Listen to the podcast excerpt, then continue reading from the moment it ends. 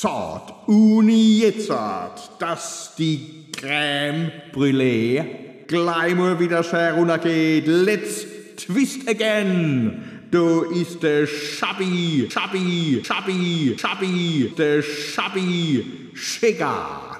Zu schade. Ihre Bank war besetzt.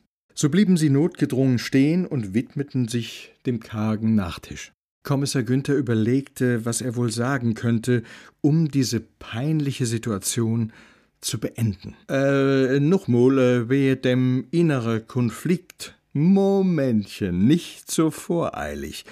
Erst müssen Sie mir Rede und Antwort stehen. Äh, äh ich mein Au. Inwiefern? Sie wissen ja von Berufswegen, interessiert mich immer auch die andere Seite. Also, wie fanden Sie die Damen? Willi, so einfach kommen Sie mir nicht davon. Die, die wir eben getroffen haben, natürlich. Die dachten ja witzigerweise, ich wäre diejenige, die sie unter die Haube bringen will. Originell. Also? Ah, ach so, äh, die. Noch hoffte er, das Thema umschiffen zu können. Oh, ich, äh,